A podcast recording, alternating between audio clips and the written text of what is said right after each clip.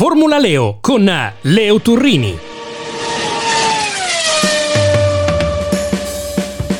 Prematurata la supercazzola o scherziamo? Prego? No, mi permetta. No, io, eh, scusi, noi siamo in quattro. Come se fosse Antani anche per lei, soltanto in due, oppure in quattro anche scribai con Pefallina. Come antifurto, per esempio. Ma che antifurto, mi faccia il piacere. Questi signori qui stavano suonando loro, un si intrometta. No, no, aspetti, eh, mi porga l'indice. Ecco, lo alzi così, guardi, guardi, guardi. Lo vedi il dito? Lo vedi che stuzzica? Che brematura anche. Beh, allora io le potrei dire, anche con il rispetto per l'autorità, che anche soltanto le due cose come vice sindaco, capisce? Vice sindaco? Eh, La supercazzola, già.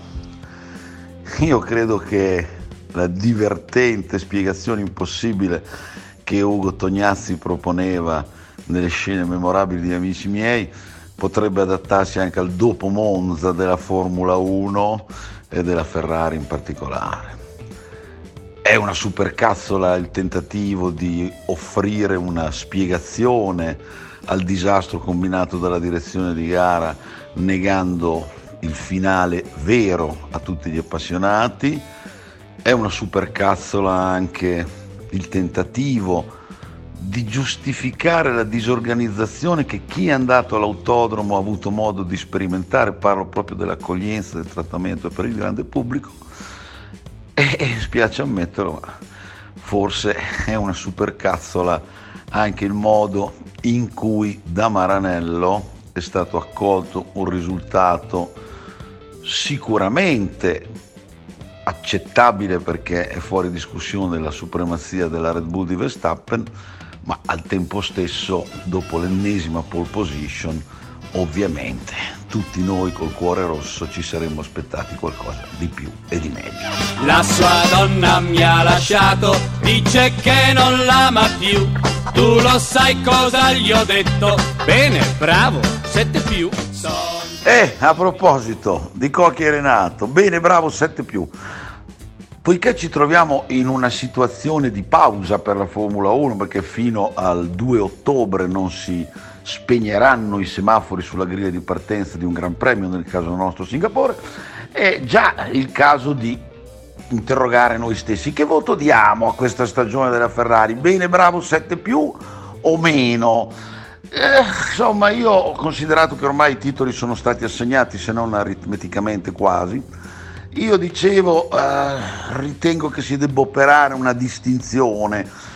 La Ferrari che abbiamo visto fino a luglio, non dimentichiamo che meno di due mesi fa la Ferrari ha vinto due Gran Premi di seguito addirittura, era una macchina straordinariamente competitiva su qualunque pista, al netto dei problemi di affidabilità e al netto delle sciagurate scelte strategiche ai box. Quindi una rossa certamente, altro che 7 più, si arrivava al 9.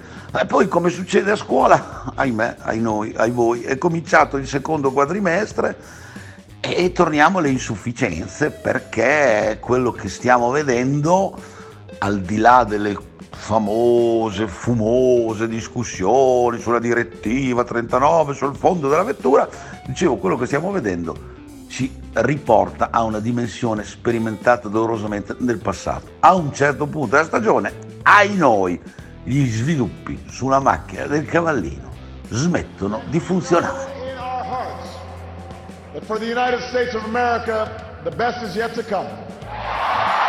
E però mentre voi compulsate quelli che sono i ricordi di una stagione che aveva alimentato promesse poi non mantenute, insomma mentre decidete che voto meriti la Ferrari finora, io vorrei salutarvi con le parole che avete appena ascoltato di Barack Obama, The best is yet to come, il meglio deve ancora venire.